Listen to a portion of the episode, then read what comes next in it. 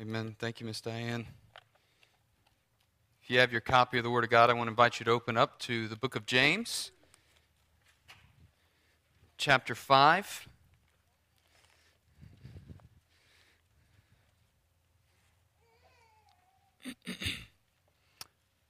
you're turning there, I'll share with you. I, uh, I was kind of thumbing through or flipping through Twitter, and I came across a tweet that was ascribed to C.S. Lewis. And uh, I say ascribed to C.S. Lewis because he's not alive.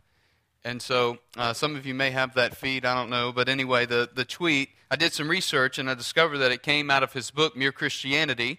And it stated this There is a difficulty about disagreeing with God. He is the source from which all your reasoning power comes. You could not be right and he wrong any more than a stream can rise higher than its own source.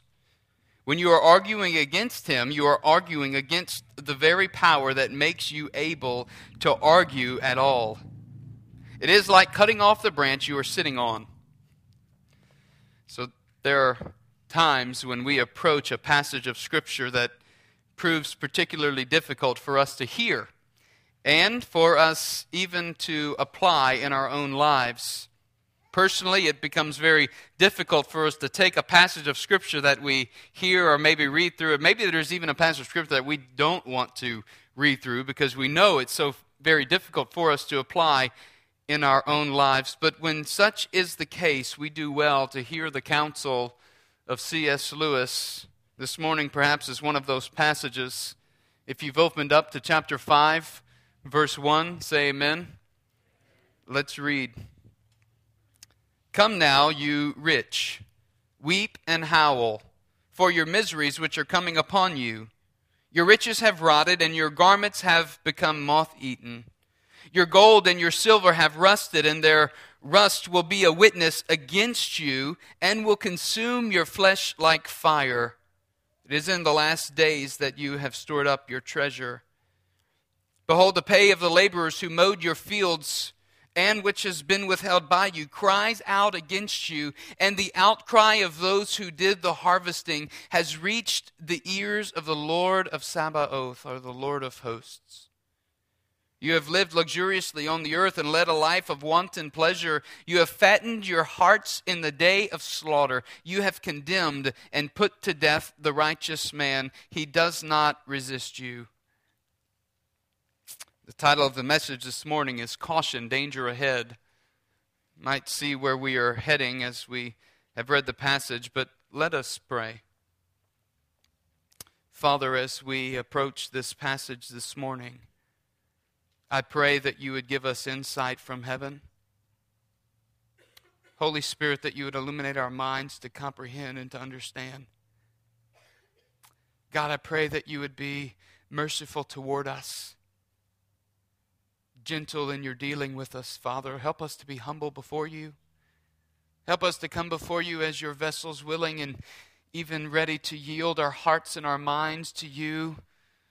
For your word is sharper than a two edged sword, and it pierces to the division of joint and marrow, soul and spirit.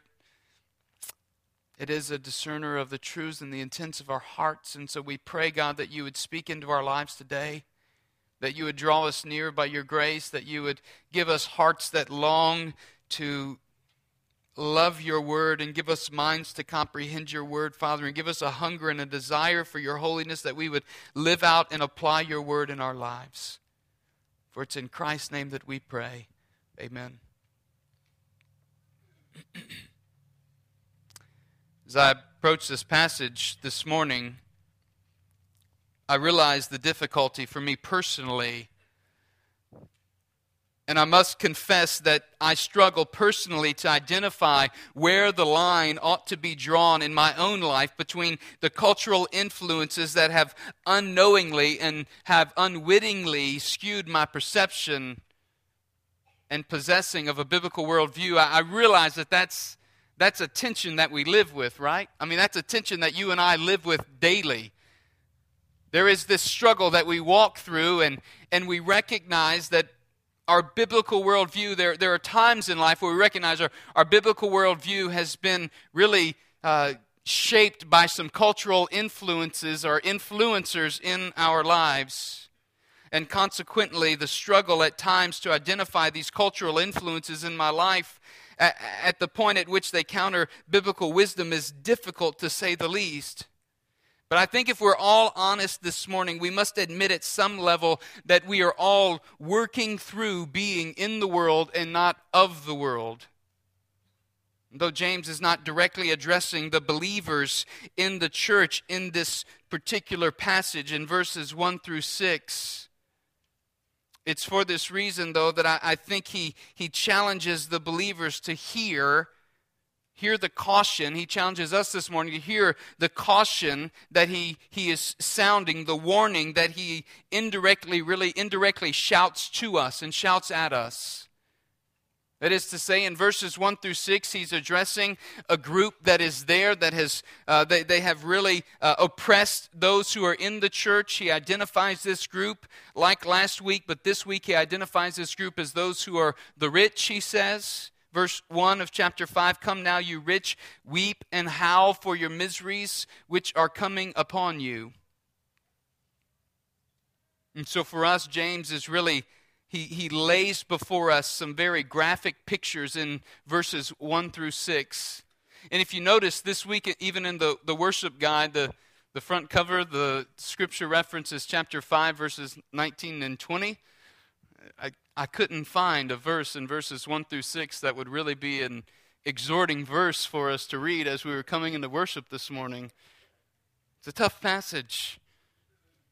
Verses 19 and 20 of chapter 5 say, My brethren, if any among you strays from the truth and one turns him back, let him know that he who turns a sinner from the error of his way will save his soul from death and will cover a multitude of sin. I pray that God would be so gracious with us this morning that he would turn our hearts away from sin back to him. I want to begin this morning with the first point, and it's this that there are disastrous consequences of abusing wealth.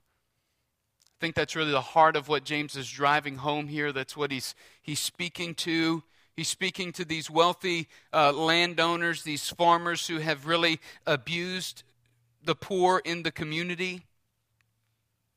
And so the first scene we have is really one of it's a disturbing scene if you really think about it for a moment and meditate on it, he says, Come now, you rich. And then he gives this, this invitation to do something weep and howl.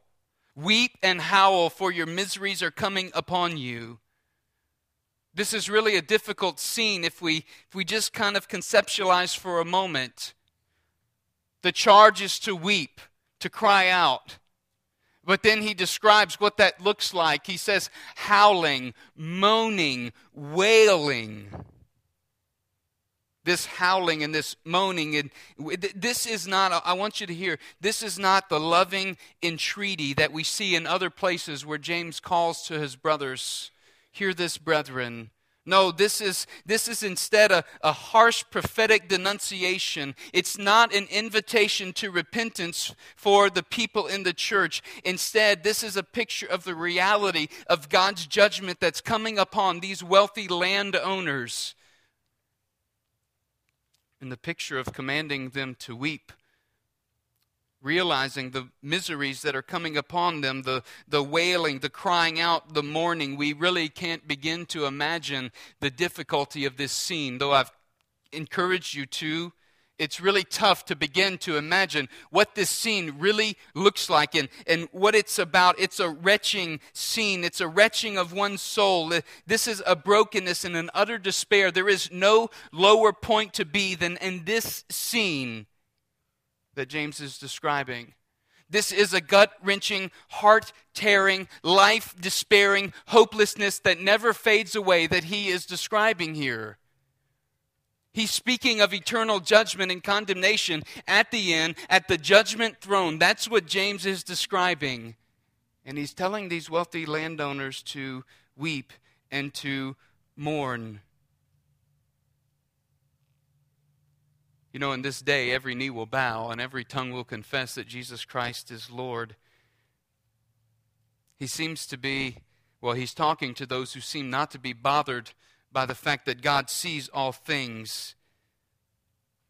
In fact, they have lived their life with such disregard to the commands of God, and they've even lived as if God does not exist. Not much different than the professing believers in chapter 4, verse 13 through 17, who say one thing with their mouth, yet with their life they live something very different. They say that they believe in God, yet they go on and make plans as if God does not exist or God is not in control and they are in control. And so, this challenge that James lays before these rich landowners is one that we would do well to heed caution we see what's happening. We see the destruction in the midst of, or the midst of the destruction that is coming upon them. And there are disastrous consequences that James puts forth in this passage for all those who follow in this way. And in this denunciation of the wealthy landowners who have defrauded the poor, James is indirectly warning us that there are disastrous consequences when worldly wisdom guides our worldly wealth. When worldly wisdom guides the temporal money, the temporal wealth that he has entrusted to us. And James is showing us that it's disastrous that these wealthy landowners are living as if this is life at its best. This is the best that life has to offer.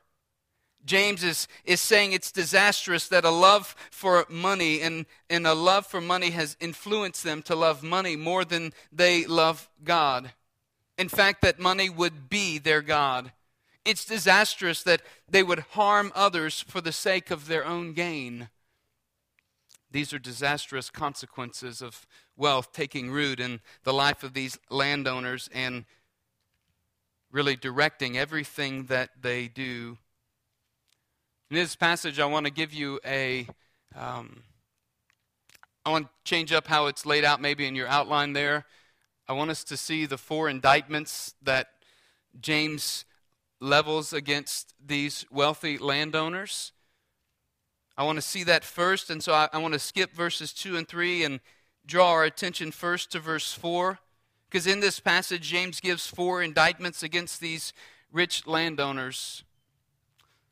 The first one I want us to see is in verse 4, where he says, Behold, the pay of the laborers who mowed your fields, and which has been withheld by you, cries out against you, and the outcry of those who did the harvesting has reached the ears of the Lord of Sabaoth. That is to say, that these farmers had hired out workers to mow and to harvest their fields. But then they refused to pay the wages due to the farmers. And James pronounces this judgment against them by saying that the pay of the workers cries out from your very bank accounts. The pay of the workers that's still in the, in the pockets of the wealthy landowners, he said, it cries out against you. In fact, these landowners had been living and operating in such, in such a way that they had no regard for the poor of their day. You get it? You see that? And in the midst of having no regard for the poor of their day, these poor, uh, these poor workers would live hand to mouth, basically. And because of that, the landowners would, well, they would, they would hold back the pay that was due to these farmers that would be working their fields. It was unjust. It was wrong. It was fraudulent. They defrauded those workers. And James says, Behold, the pay of the laborers who mowed your fields has been withheld by you. It cries out against you. You're guilty. But not only does it cry out against you, he says, it cries out against you, and the outcry of those who did the harvesting that you have defrauded, it has reached the ears of the Lord of hosts. This term for Lord of hosts is a significant term it calls to mind the Old Testament title of, of God as we see through the prophet Isaiah and throughout the Old Testament scriptures. The Lord of hosts is God Almighty. He is the one who is in control of legions of angels, He is the one who is mighty over everything. It was David when he went to fight Goliath that he cried out to the Lord of hosts on behalf of the people of Israel. God is a mighty God. And what James is saying here is that the Lord of hosts has heard the outcry of the unjust, or the ones who were treated unjustly, and he is ready to exact vengeance upon those who have done unjustly. Come now, you rich, weep and howl Verse 1 For your miseries which are coming upon you. Perhaps their thought was that since the poor really can't do anything and no one knows what's going on, it, it really doesn't matter. But you know, that's exactly the thing that James is trying to contrast here. And what James is trying to show us here is that these wealthy landowners, in their cheating of these poor workers, they were living presumptuously before God. They were taking advantage of others, but he's showing us and reminding us that God, the Lord of hosts, sees all things. He knows all things. There's nothing that escapes his eye. But there's a second indictment that he lays out as well in verse 5. And the second indictment is that they were living a life of self indulgence. And it is that a life of self indulgence is sin. Look in verse 5. He says, You have lived luxuriously on the earth and led a life of wanton pleasure. You have fattened your hearts in the day of slaughter. Their lives were filled with pursuit of wanton pleasure. That's what he's saying here in verse 5. Luxurious living. They, they, they, would, have, they would have been on the, uh, the, the lifestyles of the rich and famous show today, right?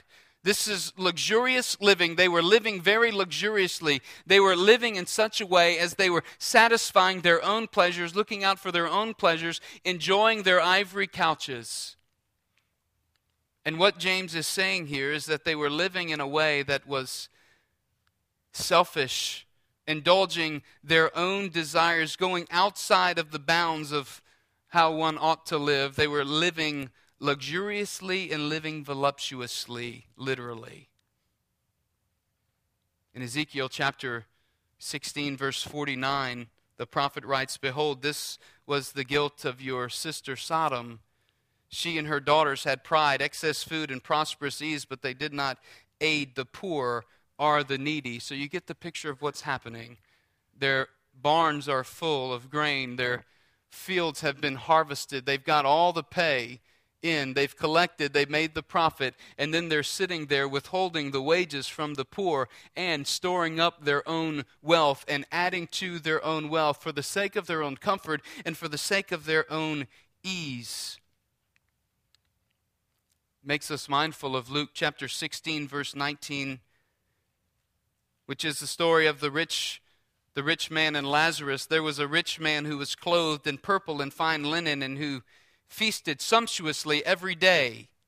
And at his gate was laid a poor man named Lazarus covered with sores who desired to be fed he desired to be fed what fell from the rich man's table. Moreover, even the dogs came and licked his sores.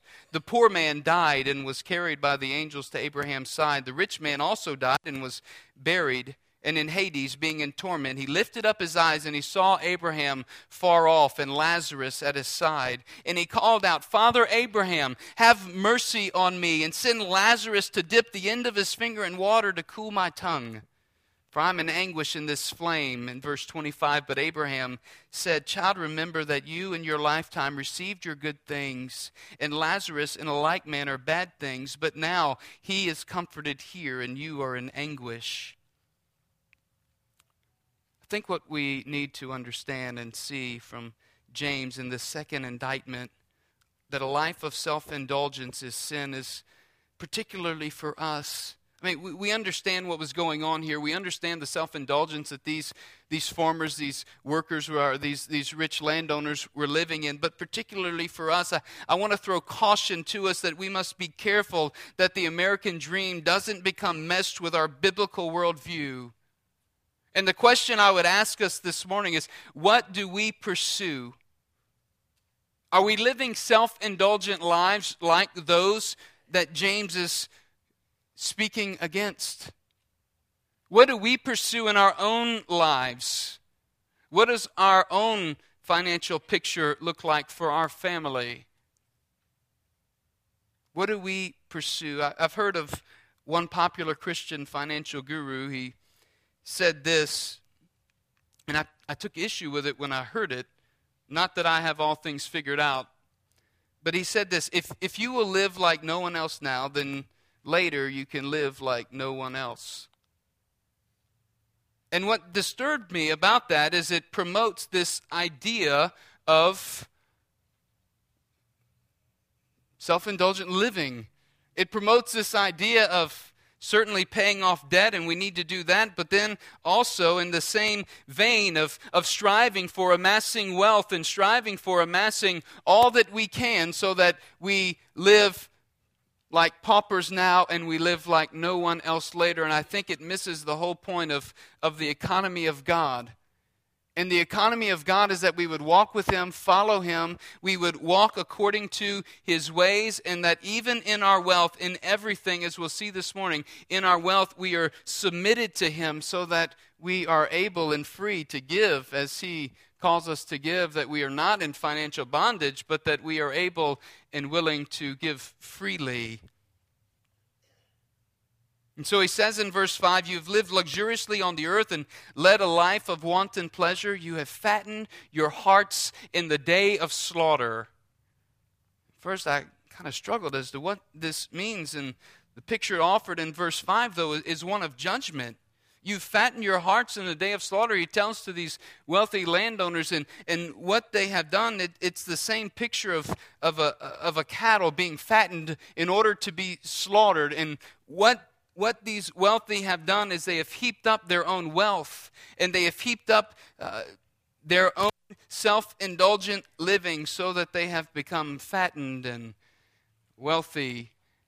And then, at the same time, there are the poor and the needy who are being abused and they are going without food and they are hungry and they are being robbed and they are being mistreated and being done wrong. And the picture is that these rich have, much like the rich man and Lazarus, have they have fattened their hearts in the day of slaughter, and that the judgment of God will come upon them. But there is a third indictment as well. And the third indictment is in verse 6. He says, You you have murdered. You have condemned and put to death. You have condemned and murdered the righteous man. He does not resist you. Now, it's, it's unclear the exact nature of how they have murdered the righteous man, but clearly what has happened, the rich have oppressed the righteous. He, they have oppressed them socially. They have treated them unjustly. They have, they have skewed the courts and turned the courts to be in their favor so that their sin and their oppression and their transgression goes unnoticed by the courts so that the poor man continues to have unjust sentences and the poor man continues to live hand to mouth and is unable to even defend himself. And so there is no justice for the poor man, for the righteous man. He is continually put down by the rich. But I think we have a fourth indictment that I want to move to quickly here. And the fourth indictment, we see it in verses 2 and in verse 3, where he says, Your riches have rotted, and your garments have become moth eaten. Your gold and your silver have rusted, and their rust will be a witness against you and will consume your flesh like fire. It is in the last days that you have stored up your treasure. I think the last indictment that he brings that I want us to see this morning, the last indictment is hoarding, that hoarding wealth violates God's will. Hoarding wealth violates God's will. And we see this here in verses 2 and 3. And so, the second point I want us to see this morning not only uh, are there disastrous consequences when we, uh, when we misuse wealth, I want us to see the eternal perspective that God gives us, that James gives us here on temporal wealth. There's an eternal perspective on temporal wealth that I want us to see. James offers us this eternal perspective on temporal wealth by pointing out that riches do not truly endure. Do you see that in verse 2? Your riches have rotted, and your garments have become moth eaten. Your gold and your silver, they've rusted. You know, when we think about riches, we don't normally think of them as rotting, do we? I mean, do you think about gold or silver rotting? Do you, do you think about garments rotting? Not normally. I think there's a point, though, that James is making here. And the, the point is that he wants us to understand the stench that comes with the rotting of the wealth, the rotting of, and, and, and the temporal nature of the wealth that we have on this earth. Your riches have rotted. That is, the grain that they have, the actual food that they have, they have stored up maybe in these big uh, these big grain silos, and he says, Your riches have rotted. All of this food that you have stored up and you've even held from others, it has begun to rot. It stinks. There's a stench there. Another visible picture that James gives us. He says, Your garments have become moth eaten. And so, really, just showing us the temporal nature of all of the riches that we have in this life, right? Have you ever pulled out a sweater from uh, from the drawer and you open it up and you're about to put it on and you see that there are holes all in it? You ever done that? Uh, Tara has. I, I, remember whenever we we were. Uh, she pulled out this nice sweater. She had gone and gotten this nice sweater the year before. She wore it a couple of times and put it in the drawer. And the next year comes around. It's cold outside, of course, and she's ready to put this sweater on. And she pulls it out and she goes to put it on, and she realizes that there are holes eaten all in it. The moth has gotten in the drawer and has eaten the fabric away, has eaten holes in the garment. I think what James is teaching us here is that the wealth of this world, it's at best, it's transient, it's temporal, it, it doesn't last. In fact, Job says, Man waste away like a rotting, rotten thing, like a garment that is moth eaten. Of course, there's no use to put on a garment that has been eaten by moths. It's been ruined, it's been destroyed. And then he says, Not only have your garments become moth eaten, but your gold, your gold and your silver, it's rusted.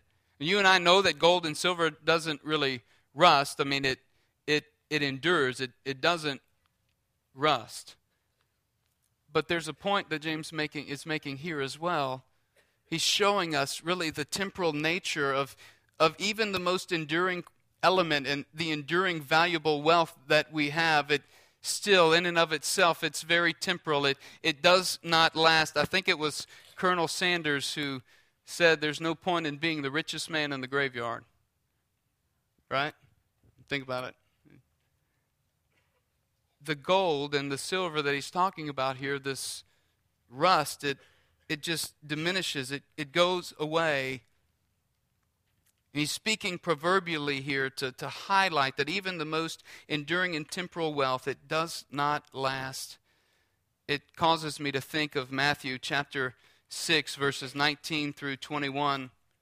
In Matthew 6, Jesus says, Do not store up for yourselves treasures on earth where moth and rust destroy and where thieves break in and steal, but store up for yourselves treasures in heaven where neither moth nor rust destroys and where thieves do not break in and steal. For where your treasure is, there your heart will be also.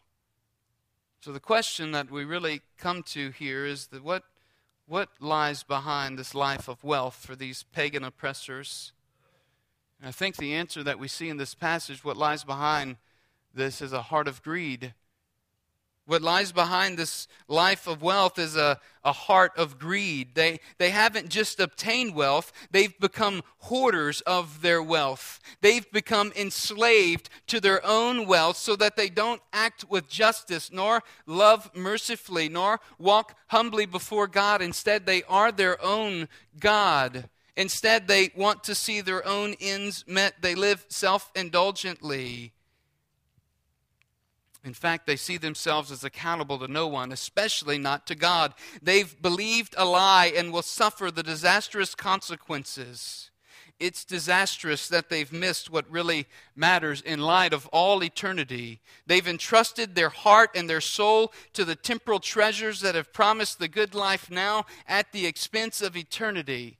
And the only enduring treasure, I want you to hear this, the only enduring treasure worthy of entrusting your heart and soul to is faith in Jesus Christ. And so, the question I would ask us this morning is what truly brings satisfaction and fulfillment to our hearts? What truly can bring satisfaction and fulfillment to your heart? And the answer is being united with Christ being found in Christ. That is what can truly bring satisfaction and fulfillment to our hearts. And so James levels this indictment of hoarding against these men. And this indictment is that God has supplied the temporal wealth according to his design so that it might be used for the good of his kingdom, not for storing up and hoarding wealth so that it might rot. You know, the picture comes to my mind of uh, this show on, I think it's on Discovery, I'm not sure. Have you seen Hoarders before? Have you seen that? Have you at least been flipping through? And if you haven't, I'll explain it to you. But the uh, basically, the show finds people that are hoarders and they seek for intervention. And so I don't want to speak in a way that uh, is derogatory. I understand that people who are in that position they have struggles and but the point that I want to share is that uh, oftentimes they show houses, and people have gotten to a point where there might be a little path to walk through the home in order to get to a chair, but literally there are things that are just piled up waist high around in the whole house. And oftentimes it's not uncommon to find that perhaps there was a, a, a, pet animal that had gone missing a few months back, and as they're cleaning out and, and, uh, and removing all the debris out of the house, they end up coming across that animal that's been deceased for a while. And so you see that uh, these people are, are suited up with, uh, with these white suits and masks on because of the stench that is just really bad.